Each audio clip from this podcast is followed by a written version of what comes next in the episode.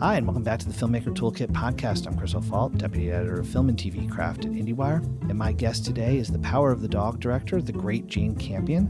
My chat with Jane is going to be followed by a chat with her editor, Peter Sciberras. And support for this podcast in the following message comes from MGM Studios, a United Artists Releasing's No Time to Die. Daniel Craig concludes his five film portrayal of James Bond, in No Time to Die. He's joining forces with his MI6 team and a new generation of agents. Bond faces the highest stakes of his espionage career and emotionally explores the sacrifices of heroism. You can watch No Time to Die everywhere you rent movies. For your consideration in all categories, including Best Picture of the Year. One thing that jumped out at me last night when I was reading uh, about Power of the Dog was your collaboration with cinematographer Ari Wegner. I guess this is the first time you've worked with her, at least on a narrative project, but also that you worked with her rather intensely for a year before cameras even even rolled. No. Yeah, well, I first met Ari through my um, assistant friend Paola Morabito, and they were doing an ad together in New Zealand in Glenorchy, near where I live. And I was raving about how amazing she was. And I went, oh, mm, good to meet, you know. and uh, then I did an ad and I chose Ari to work with. And we didn't have a lot of time to prepare or anything, but, you know, we just like tested the water and I really liked her. So with this project, because uh, there's so many guys involved in it, I, I was starting to imagine a set that, you know, for the first time in my life would be like more men than women. And it seemed like wrong way to go. And I had the idea of deliberately choosing a female DOP. And Ari was the very first person that came to mind. DOP had to come from uh, Australia or New Zealand for co production reasons. And um, I'd seen some of Ari's short films that she had done, which was startlingly elegant, like so beautiful. And I also love that she worked so much in the short film form. She had also done one feature that was notable, which was Lady Macbeth.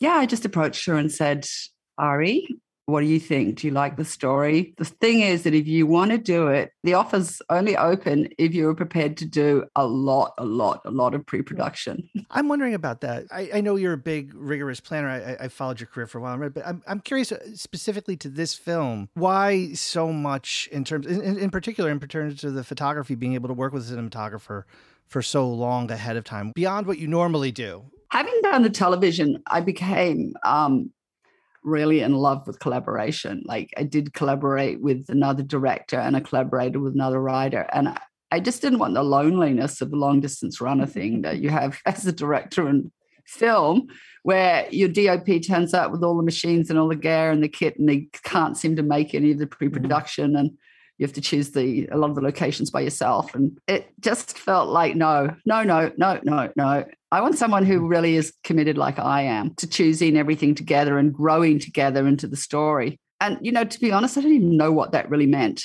And i still don't know quite what it really means.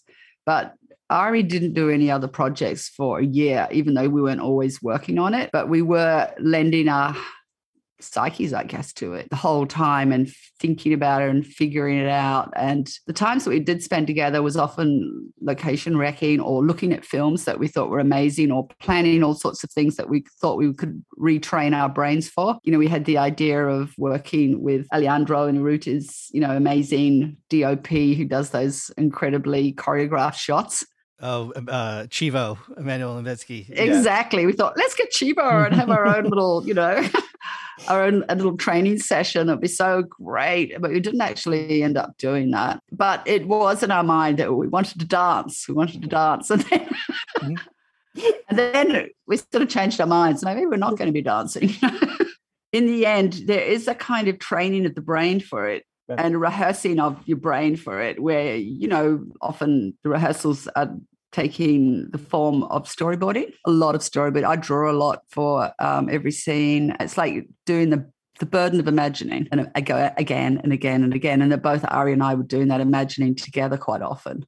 That really, I think, helped us figure it out. I still felt like, I, you know, we've got the time, but I still don't know what to do. You know, I still felt like I, you know, I remember just freaking out before we started shooting, and you know, like beautiful Phil Jones is my first, and not enough can be said about the importance of a brilliant first.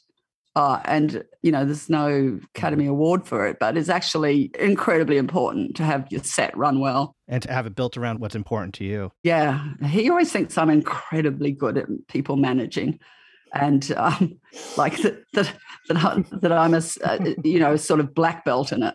And, um, I don't even I don't even know what he's talking about. He says, "Oh, you you just know how like someone gets argumentative."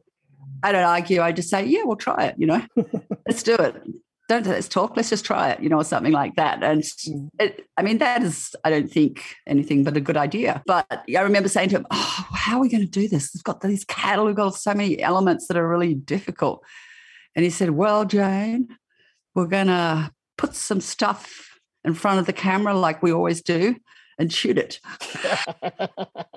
And there is and there's that feeling when you arrive on the set and you are um, you know you're you're nervous you're anxious you've got your pieces of paper with your little storyboards on it and you start to set up the first one and then some sort of whoosh of excitement comes through you and you go you start you start oh i know what to do this mm-hmm. person should be there no that they're too close move that away over there you know fix that blah blah blah, blah.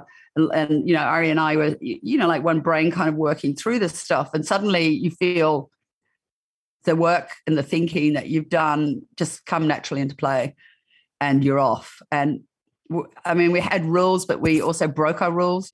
You got to first, you got to first have the rules to break them, right? we really like what Harry Savini said in one of his um, YouTube videos about just economy means, you know, like just, you know, shoot the shot and let it go as long as you can make it go and then do the next one, you know?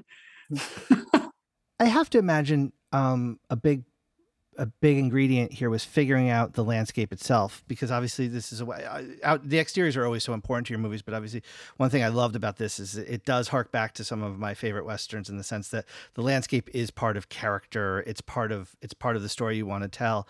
I'm wondering the landscape that you chose and the backdrop you chose wondering how you landed there but i'm also wondering was that a big part of yours and ari's process is, is a lot of scouting and trying to find what was was going to work there? Yeah the process was complicated by the fact that we were really supposed to be in Montana. And, yeah. um, you know, when it was proposed that we might shoot in New Zealand because it would be more financially viable, I mean, I really had a tantrum. Like, you know, what the hell? You know, I've finally got my American movie. I, I want to be in Montana. Are you kidding me? This is disgusting. What a terrible idea. And they said, like, calm down, calm down. Look, just please do a scout in New Zealand, see what's there. Then we go to Montana. We look at we do the research there. We look at the real places um, that Thomas Savage was writing about, and you know, we'll take it from there. And so I was like grumpy about it as hell. And you know, there's sometimes a little bit of acting that goes on here that you have to show you're not happy. they didn't make me do in the cutting over here. no, exactly yeah anyway they is actually me too because i'm one of the producers. So um anyway i had the scout and pretty quickly he took me to this location which um, he already knew about and had uh, always looking for something spicy and great to do there um, which is the Hawkdun Range.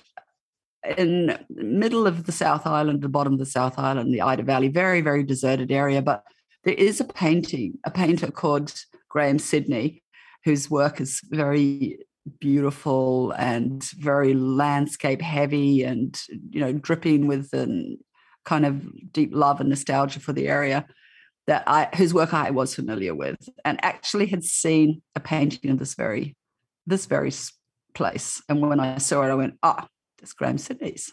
This is a Grahame Sydney landscape. Okay. And um who didn't live far away, in fact, invited me over, and you know, it was like lord of the lord of the area.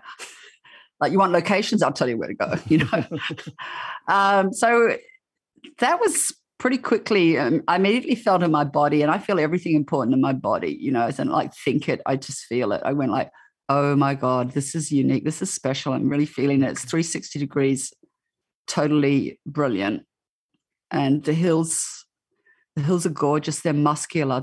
They're muscular. And, you know, the way that they were lit with the shadows. And I felt like we could find a way to put a dog in there that we needed to do. And there was actually even um, a river. It wasn't actually deep enough or big enough to do the work we were, you know, needing to do with um, Ben in his sacred place, but there there was all the qualities and the features that we could kind of um, uh, zip together when we needed to.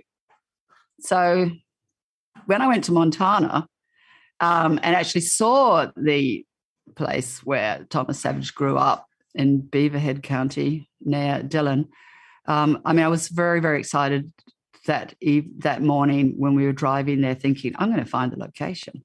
I said, we're going to be there. The house is going to be there. The barn is going to be there. This is what, you know, it's going to be like, you know, it's beautiful uh, ritual, like actually working on the very place he lived. And I got there and I went, oh, okay. Okay, the barn's good, but the landscape is scrappy. There's, there's no visible features that are really talking to me here. The, the, the, hill range, the mountain range is a, a long way away. Um, and it just didn't have the same um, presence. And we went and then visited the house because the house had been removed, and I had my mind thinking we could put it back. Mm-hmm. But the house itself was a kit home that was sort of doubled or quadrupled in size and not very elegant or beautiful or interesting, not the way that I don't think, you know, I think was described in the book or needed to be like this really wealthy family coming out west and building their dream, you know, ranch really right. with their with their little preppy boys. And then um, their preppy boys became real cowboys, you know, real cowhands. So yeah, that was that was the adventure and that was the story. And then it was like everywhere we went, including the Hawkdun Range, was like the most difficult place to build in New Zealand, the highest wind factor oh. in the country. And everything that we built had to be reinforced. And then the building of it was super hard. But, you know, I was working with Grant Major, who's like this quiet, giant, giant genius he's not like big, but he's just big in, in his brain and stature and quiet and gentle as you could find, who was, you know, just quietly put it together and said, you know, this is what we're going to do. Of course, it was wildly over budget. And they'll say, reduce it, reduce it, take it. And they just say, well, I don't know how to do that. um, uh, I mean, we did reduce the house size, but it was it's very hard to figure those things out. I mean, we are in the paddock snow was coming down and it was like unseasonable and we were trying to pace out what we felt would be the right size for the rooms whether we ought to be reducing or what we were supposed to be doing. And then when we actually saw the building on set being built we went like oh this is massive. This is too big. Let's reduce the studio build. But there's a wonder I, it, and it's interesting that. to hear you talk about that in, in, in the initial trip to montana because one thing that instantly struck me was um, not just the amazing work that grant did but this very distinct relationship of those exteriors and that interior.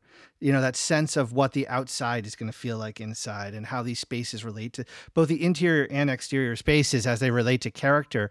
And so it you know listening to you talk about that it almost seems like natural then therefore to be able to i mean i know the interiors are on stages but to to be able to kind of create with him against this landscape is is actually probably ended up being a great gift in that sense well, it is. I think it's like a bit of a mythic landscape too, because it's not quite. I mean, people from Montana believed it was Montana. So, I mean, I guess the world isn't as unique as you may believe. There's all sorts mm-hmm. of places where you can, especially New Zealand, which is a chameleon of a landscape, right. can sort of fake anything, even Switzerland. Um, but I mean, I I felt that we just had this iconic backdrop of hills and we had a nice little stand of trees and we had some beautiful rivers. I just kept going over them in my mind. Oh, yeah, yeah, that's good. You know, that's the little cathedral, little church, little sacred church where he can review and think about his old lover, Bronco Henry. Um, so the landscapes and things, I, I, mean, I don't ever think of them as a character. People always say that, yeah. and you said it too. I, I never think of them as a character. I think of them as landscape. I was saying, think of them in terms of character, though. The character is defined by these spaces. I don't even think that myself. No. Okay. I mean, I, I, certainly understand that a lot of people must do because they talk about it, but um, I think of um, how I relate to mm-hmm. places, mm-hmm. and places um, have such a vibration for me that. Right. Um, you know, some places I feel happy and safe in, or uneasy and or whatever. You know, mm-hmm. they change the way I think and feel Um, so I think they're incredibly powerful or important. But um, and I think you know, I guess landscape is a powerful element. I would say, you know, yeah, in the in the story. You're talking about feeling those vibrations off something. I'm wondering one of the spaces that was just remarkable to me and was the barn as it relates to to Phil's character and then those scenes with Peter. Oh, don't we uh, all want a cubby house barn like that? I mean, yeah, it, it, I, I'm just wondering because I imagine that's even thinking of that space and then thinking about that and I, once again, this is my obviously this is a I do think of it uh, in terms of that character and his backstory. Well, his character and his backstory, a place where he could be, and it's and and then the way that you're framing it and building it against that that backdrop, and also feeling like a little private. It's it's open but private. It just there it I even just thinking about it, I get a little emotional as it relates to that character. It's dark. It's a little churchy mm-hmm. in a mm-hmm. kind of way, but it's also so lovingly um, decked out by the set dresses mm-hmm. with everything a guy could want. Um, play play field for making stuff, and then there's Bronco Henry's shrine in there, yeah. um, which is not wasn't in the book, but I, it was helpful. Something I created because I thought it would be really helpful to establish establish a place for him to be thought about. Mm-hmm. Another reason why Phil likes to be in the barn. Um, and I, you know, it's like that thing, as you say, you've got the dark inside, which feels all the darker for the bright outside. Mm-hmm. Uh, I do, I do really love that barn. It, it's a great uh, piece of sculpture for an light and dark quality for you know the story, um, and and how it was possible to use. And it was like one of the few elements that was completely could be completely filmed. Mm-hmm. Like the interior of that set on um, the location we only had the Cowboys kitchen and then part of the real kitchen or the Cowboys, sorry, dining room. And, uh, you know, we had, we had sight lines and windows so we could connect um, the outside and the inside, which is always really helpful to sell that location on set really is there. Um, and, and, I must say, the actors, when they arrived on set and saw it for the first time in Benedict, was just aching to get into his barn and to, you know, make sure things were where they were and, and feel like they were his. Um, they were they were astonished at the detail that uh, Grant Major and his team brought to the the set. Um, how beautifully done it was, and I mean, I I was always like miss anxious, you know, like oh, I know that's all very well, it's all beautifully done, but how are you going to age it now? You know. um, and the aging and the you know the paintwork and the team that they had, they they really did do it. They really got there with it. They're, they're uh, amazing. Yeah. We'll age it. Don't worry. That's we didn't forget that step. no, I know, um, but you know, there's good aging and bad aging. Yeah, you know, no, like no, I'm, no. I'm really fussy about it. I read a bunch of interviews here, um, and the way that you work with actors and the discovering of these parts. And there's some amazing stories with this one, and, read and listeners can and can Google some of the things that some of the actors have said about this. And the results are obviously great performances, and that's the goal. Um, but I wonder, but I wonder even beyond that, and I'm thinking of you in terms of how this manifests itself as you as a visual storyteller. I mean, I, I think maybe the easiest example here is is Phil. You know, this character who's torn apart inside. And it's always remarkable to me, in particular this film, but all of your films, how that's externalized in yeah. such subtle but eh, restrained ways, but so clear you know, in ways that just smoking a cigarette or or or that way he handles the rope or all the the, the saddle. And I'm curious, it, it, it that's that's filmmaking, the externalizing of the internal. But I'm wondering how much beyond the great performances for you in this process of discovering with actors, you're also finding those gestures, those moments that you can do the type of storytelling you did in this film. Of course, you're just speaking like a director to me, you know. So you know, because that is the that is the art of it that during that beautiful precious time in rehearsal you're, you're really watching them very carefully for anything that you might want to include um, that you hadn't thought about yet because you just they're just turned up and if, if they were just turning up to the first day of actual shooting what a loss really that you don't get a chance to befriend each other and to get comfortable and relaxed and you know struggle together to get the best for it I mean, for example, when the rehearsal room that we had, there was some hula hoops. Um, and um, Cody picked one up and he started hula hooping, you know. And I went, oh my God, that's great. Let's let's put it in the movie. let's let's have Peter hula hooping. Of course he hula hoops, you know. Did hula hoops exist? Yeah, they did exist. Okay, good. Research.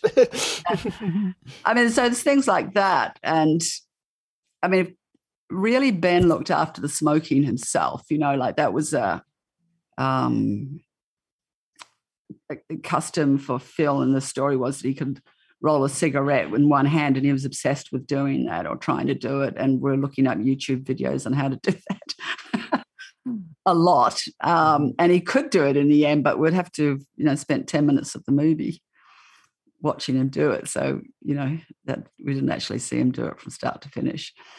But it was that kind of um, understanding of phil and his you know how he liked to do things uh, that both Ben and I really loved. Um, and, you know, of course, came from Thomas Savage as well. And I, you know, I think that, I don't know, I mean, I had a bunch of really good actors. Yeah. Uh, oh, yeah. And then it's just like observing them and making sure you remember the things you saw them do that were good, that you in, include them in the film if better things don't turn up. Actually, write them down because it's easy to forget you know, like the good things that happen in rehearsals, write them down, um, and and remind people.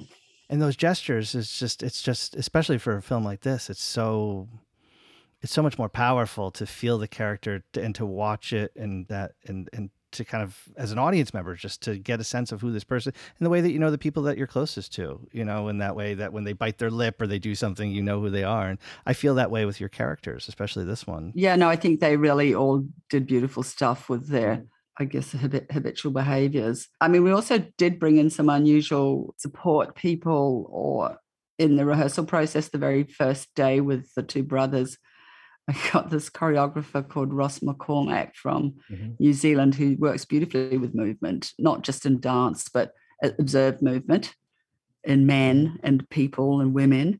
I talked to him and said, Will you please teach these brothers a waltz? Because I want to work, let them feel each other. And we're going to have to get uh, Ben to be the dominant one. And Jesse's going to have to learn to listen because that's their relationship. But then in this story, you know, was the the other thing is that Jesse's had a, a little a little much of listening over the years, and he's he's wanting out. Mm-hmm. So at a certain point, Jesse would peel away and just sit down, so that the the dominator had no one to dominate, and that's a very lonely feeling for that dynamic. And you know, an alpha needs to be the boss of someone. You know, right, right obviously this film has a very clear vision in the sense of where it's going. I, I was talking to Peter, your editor, this morning, but there's a mix here of a foreboding, right? And a sense, and also where the story is inevitably going to go. So you're also planting in all of you know the things that Cody is doing, and then also this that this restraint that we're talking about and this restraint in the storytelling in terms of how we were relating to what's going on in the character i'm wondering is as as you and peter are working and you're getting towards that third act and there is some intimacy happening between uh, peter and phil the story is also moving towards something that is very foreboding. I'm wondering was this a hard even though i'm sure you had a sense of where you wanted to go was finding that mix and how to get there and land it hard it was difficult. And well, let's put it this way: we had to be thoughtful about it all the time. Mm-hmm. Um, where what we were feeling from the characters and whether um, you know how much we wanted to foreshadow what was about to happen how much the mystery of the film was important you know like and and letting things be unsaid letting people wonder um, but it also it has to be authentic you know, in the sense that you're not just being mysterious for the sake of it. I mean, there's, a, there's that wonderful scene that I love um, from the book in the haymaking when Peter uh, is there with a whole lot of blokes and he's walking the gauntlet, more or less, um, up to, to see the birds, and his walk and his whole body language is on display, and the men start to whistle at him. He, he's called out as effeminate, you know, at that in that moment, and Phil's watching as well. And when Phil later calls him over and starts to reverse his what apparently was a sort of full scale hatred of him, including chasing him naked. You know, he he starts to say, "Let's be friends." And I mean, I love that moment because you really there's it's so ambiguous. You just do not know what uh, Phil's intentions are at that point, and you don't know what Peter's are either. You know, like if he's believing him, he's playing along. And then there's uh, Rose who's watching the whole thing, and you know she knows exactly what she's very concerned because you know it's like Phil seems to have found you know the last nail in her coffin, which is to steal her son off her um, in terms of what's been giving her comfort on the ranch and what will drive her to alcohol or to craziness or whatever, you know, faster would be to kind of kidnap her son, you know, mm. make a make a mate of him and tell him now, you know, you're going to become one of the blokes and you know, you, don't want your mummy, you know, telling you what to do. That was where the ambiguity really begins and people still ask me like what what what was he meaning? What was he wanting to do? And you know like it's all alive in that moment. I don't think you can know. And then what as things transpire in the story you you begin to see that they, maybe they didn't even know and you know like they're working it out as they go along like i think phil's wondering is, is this boy going to be too irritating to bear or what the hell and now he can see the the dog on the the hill. Who is he? You know, he's sharper than I thought. Yeah, but I think there's a feeling even that maybe Phil might push him off a cliff. You know, I mean, I don't want to say too much because mm-hmm. I mean, you know, why not? It would get rid of him and get rid of Rose too. Thank you so much. We need to wrap up, but I, I really appreciate your time and, and congratulations on this film. Thanks, Chris. That's been great. Now, my interview with Power of the Dog editor, Peter Sciberras. The idea of an editor being on during production isn't you know that's becoming fairly common but I, I am wondering about your role in, in the conversations you were having with jane as you're shooting this. Is she not a director who's liking to see something assembled and see how see what she has to some degree? Does it inform her production? Not during the shoot but we had that covid break which was really unusual which was two and a half months. So in that time we I, I put the whole assembly together, which is really unusual to do in the middle of a shoot. Um, and then dropped in black slugs with uh, title cards for every scene that was missing, which was terrifying way to watch the first assembly. But it did inform a whole day and a half, maybe two days of pickups at the start of the next shoot. What type of stuff?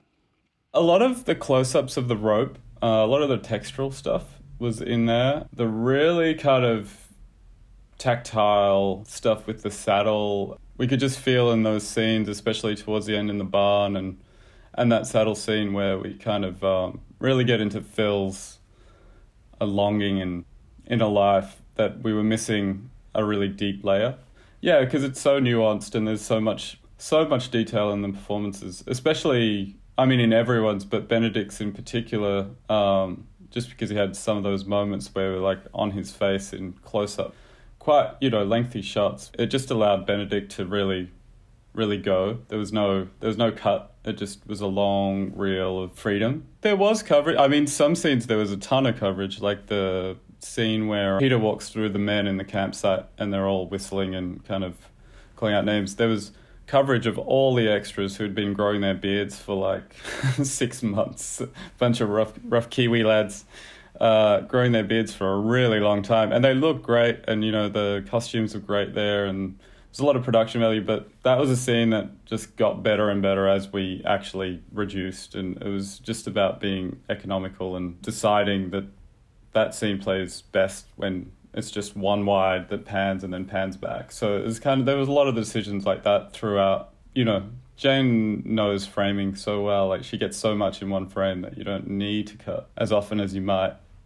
I have to imagine there was kind of big picture in terms of how this film arcs and its tone that was something that had to have been i don't want to say struggle because the film is fantastic but i mean maybe all good filmmaking is a struggle and it's in the footage but i have to imagine that that was something that you guys were working on for, in that year quite a bit right? Oh absolutely yeah. It was it was a yeah it was a tough film to make. I mean there was so many layers to it. You know the film's kind of broken up into five acts in a sense which is quite you know bold and unusual. So just getting that working like the the uh the chapter cards that they were they weren't in the script. That was something we kind of found. You kind of just you could feel like when the cards went in that you could just accept that you were going to be taken somewhere else. Whereas the first time we played it through without those, you kind of felt like, oh wow, this is a this could be quite hard for an audience to jump to this new place. I, I feel like the first time we watched it through with chapter cards was the first time I went, oh, okay, this structure's like working. And what about that idea of a building sense of, I guess foreboding might be the best word. There's something here that's a little bit of a restraint in terms of a character study, but there are times where I have to imagine that balance, right? Of, of a sense of foreboding that's something that you have to play with where it is and where it's not yeah totally i mean that was really a balancing act planting those kind of clues i guess to, as to when pete's final act comes in that you could trace back and go, oh wow, okay, like you know we've been actually told about that a bunch of times, but in a really subtle kind of way. So that was tricky. That was a tricky balance because you could go too far quite easily and and give it away too early. The film used to start with the castration scene. That was actually the opening scene of the movie. You know, starts are always hard, and you always need to get moving. And that scene went with a bunch of other stuff that was kind of repeated in the bathtub scene with uh, George and Phil. So it was kind of a similar conversation. So we kind of took that out and and realized really quickly it was one of the maybe one of the first restructures we did was that could go right before Peter arrives to build that sense of foreboding and like this okay this is uh this is going to be where the where the real um, clash comes. That really amped up that that section in a in a big way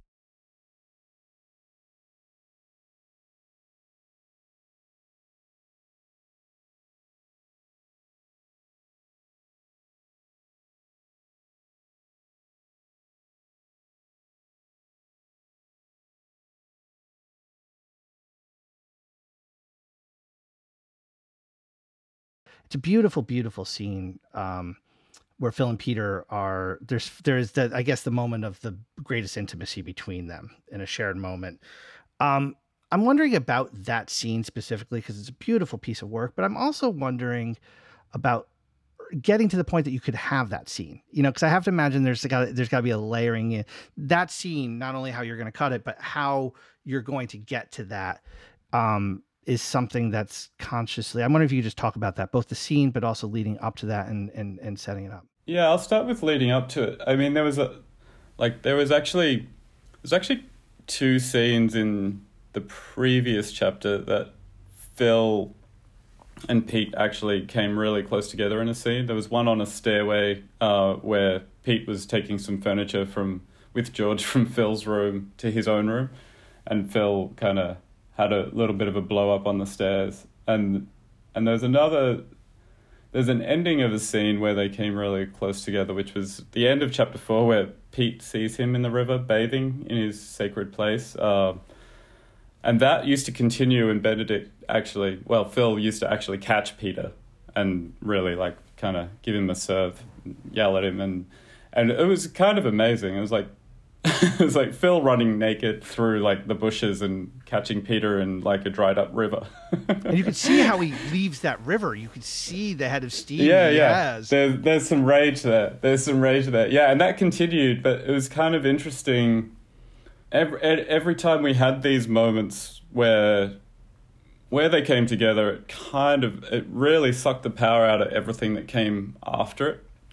Because you had a resolve, the tension just kind of really really came down you had to kind of build up again. So like those those two scenes were kind of sacrifices to get to that final act essentially with with so much tension still in the air. So when he calls him over at the campsite it's kind of like you're like okay they haven't talked they haven't this hasn't been resolved. Um, whereas with the resolve it kind of felt like you really had to build up from the start all over again. So that that was a huge that was a huge cut in my mind. I think that really was like really gave the last chapter so much power that you hadn't really brought them close together yet. They hadn't actually been. I mean, I think the closest is when Phil tells the horse, the horsemen or the cowboys around him to go and kind of, you know, um, ride around Peter and kind of scare him on his first day on the ranch uh, when he first arrives, and that's kind of the closest they really are. Um, and when he first arrives, and they're just staring at each other across the across the field. So it's kind of like yeah, keeping them apart until they till Phil started to bring him in and slowly. but there is so much going on between them, like the power dynamics and the the way we handle those scenes in the barn, the first scene in the barn and the one in the haystack. Like that was really carefully, carefully, carefully crafted. And and Pete's Peter's such a kind of disarming character for Phil. he really, he really constantly um, surprises him. Playing with the way we we delivered that was took took a long time to get right. I remember there was one, the first barn scene where his te- his Pete's on the saddle and he's kind of telling him, you know, uh, don't let your ma make a sissy of you, and uh, you know, being really like I guess he's trying to teach him how to be a man, but also with like you know, for us as the audience on the first viewing, you really have no idea what his motives are. Is he to like you know push him off a cliff or is he to you know because he's really kind of trying to steal the boy away from Rose just to. And you have to have a little hope, right? You have. I mean, this is this is part of it. Is that you have to have a little hope that maybe this boy's presence is going to bring out some humanity, some some right something like, else. Because like yeah, the reality yeah. is, if you're too much like in the back, he's plotting, you know, how to like save his mother and stuff. It, that's the part that's so amazing to me, is because I do, and I in even rewatching it and knowing and knowing what happens to Phil, even rewatching it, I do have a sense of hope. Well, there is a warming there, yeah, yeah, totally, and that was that that was the trick, like because you could push it too far in one direction or another. The the work in that regard, to me, starts in the campsite where Phil calls him over, and we we purposefully played that scene quite wide on Phil. Pete's quite close, and he's kind of like, um, you know, the eager kid, kind of confused as why he's there, but maybe like you know, a little bit excited. The the big guy on the ranch is kind of paying me some attention. Uh, you know, is this about what happened before? Is but he's being quite charming. So, but we really wanted the audience to be kind of a little could see them both in the same frame while he's delivering his uh, charming kind of um, introduction. You know, and just just to be able to sit back and go, what what's going like you know is this what is is this this or is this this? What's kind of, uh, it's kind of the ambiguity that was really the tension there. And when when we were in too tight it kind of it it didn't allow you just to kind of observe and and and and ask those questions. You kind of just went with it because you know the performances are so great and they just kind of suck you in. So you kind of like you kind of need to step back a little and just observe and wonder what their motives were. Making sure there's a little that there's emotion there, but that that there's the ambiguity remains. Right? Is that is absolutely yeah, and balancing those two things. Yeah, that's really hard because emotion is so thick and so you know these performances and, and jane as a, a, a director are so on point that it sears it, it sears right through the top you know? Yeah and jane's so instinctual. A lot of a lot of what we were doing was you know i kind of like to work in a way where i can we don't talk about things too much. Like we don't over overcomplicate things um, beforehand. We kind of we kind of talk a little we work and then we feel it and then we make sense of it. In a way.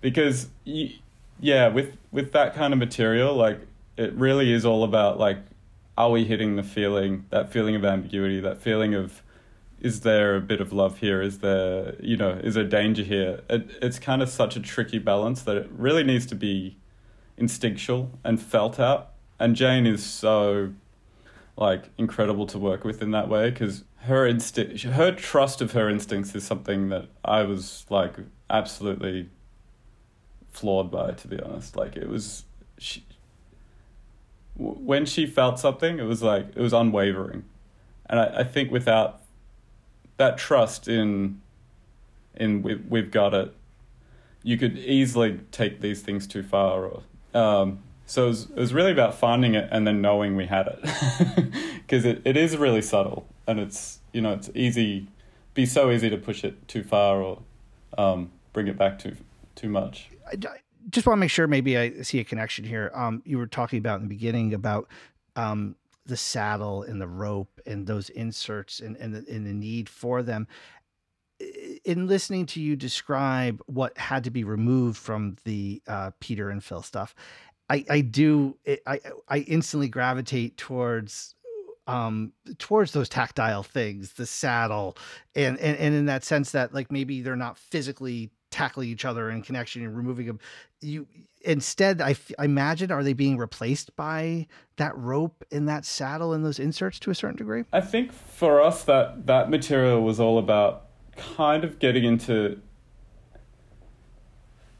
getting the sense that Phil isn't just one thing, that he's he's he's a guy who feels really deeply, that he's a lover, even though he's kind of this really cruel. So uh, a lot of that was kind of, I think, to just show how much how much feeling Phil had more than anything else, how how sensitive he actually is, and how, yeah, how complex he is, and and how deeply he he feels the loss of the past, and and um, and then with Peter, how much kind of uh, with those rope moments, you know, they're really precise and really um, kind of soft in a way. Like you know, some bits he pulls it really tight and stuff. And we kind of used, we kind of had rope from different scenes, so we kind of would take take some rope from the early scene and put it later, and just kind of get the right feeling for um, for that moment. So we kind of like it was a bit of a free for all with with that kind of stuff, and even the close up cigarette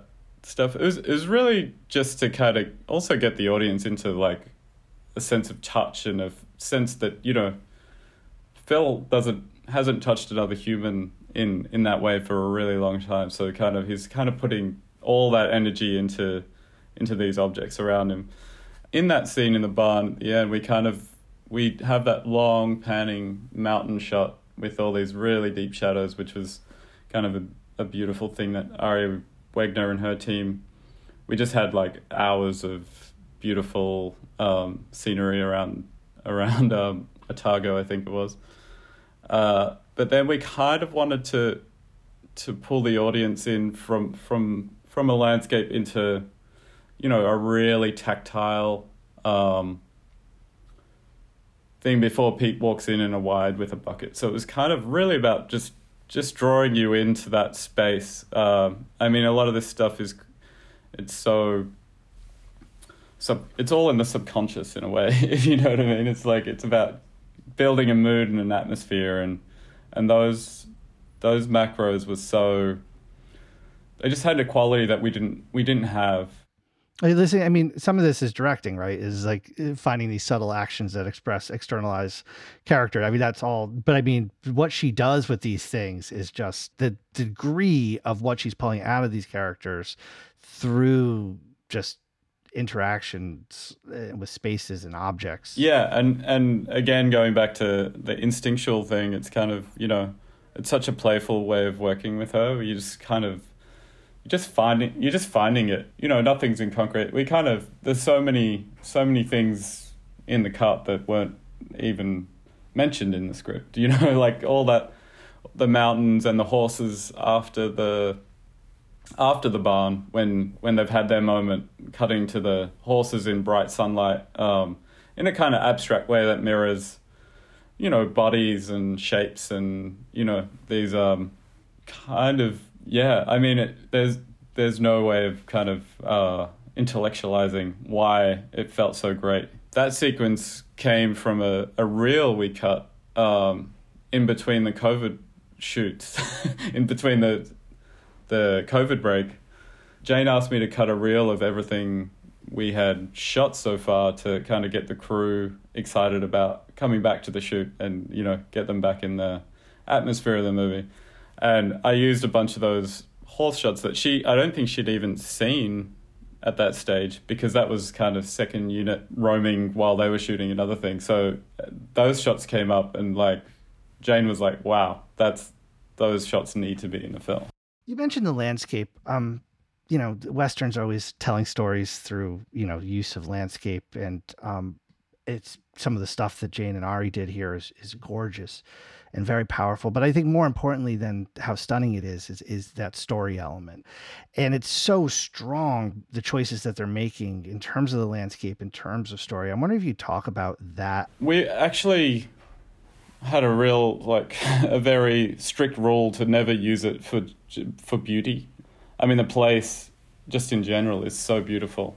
The you know the setting. It's also like you know really isolating and um, it kind of has a great effect with within the scenes.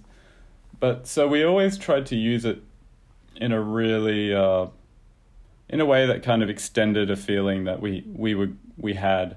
Like the one there's there's a great one where the light just kind of dances on the on the top of a of the hills um, after George and Rose have their picnic on the on the hill before they get to the ranch, and it's kind of it's kind of our one moment of real beauty. But it was also like watching the light fade away on those mountains kind of gave you this sense of of foreboding when uh, you know they were going to arrive at you know and meet Phil. So like the kind of beauty was going to be there for a little while, but it was um, you know it was all going to come crashing down when Phil when Phil got involved.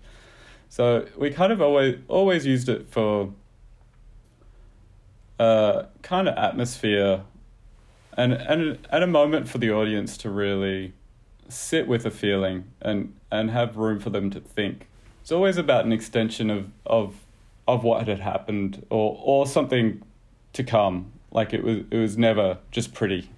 It was never just wallpaper or um, a great kind of postcard.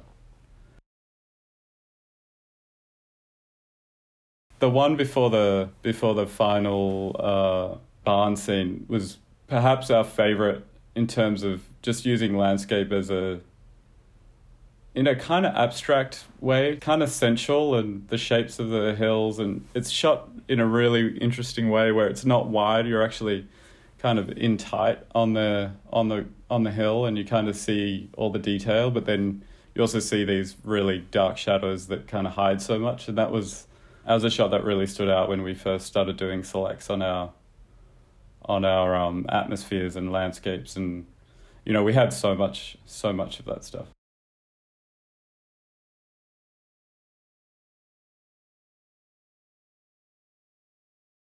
The big thing I wanted to get into before I let you go was also sound. Um, but in particular, my understanding is Jonny Greenwood's score was something you had to work with um, some tracks and and and and I know this sounds like an odd thing, but to be honest, it doesn't seem unrelated to these other things that we're talking about. It's it's I wonder if you talk about its use because it's very powerful, like the landscape.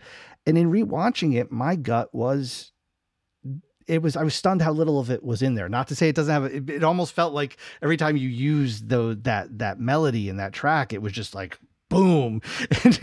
yeah, absolutely. We had about I think I think it came in in maybe two or three deliveries at the very beginning. So we were we were working with the score that's in the in the film from the very start. I think we had about 30, 35 tracks in different suites. There was kind of different flavors. There was a mechanical piano and uh, one called the Prelude. Then there was the band, uh, the cello as guitar, which was the opening. Uh, yeah, and we kind of treated the the the approach to the music was essentially the same as landscape in a way. We listened to it all like in great detail and kind of made notes and and then we just started tr- trying it in places essentially. It was kind of it was kind of like cutting scenes with like performance. It was it was about suiting these incredible textures that Jonny had given us and these incredible cues um, to the right moments. And and it was it was a very very organic process. It was not. There's very few that we went. Okay, that goes here, and that goes there. It was it was a little bit of trial and error, but also just about a feeling um, that we could get. But yeah, they are very bold.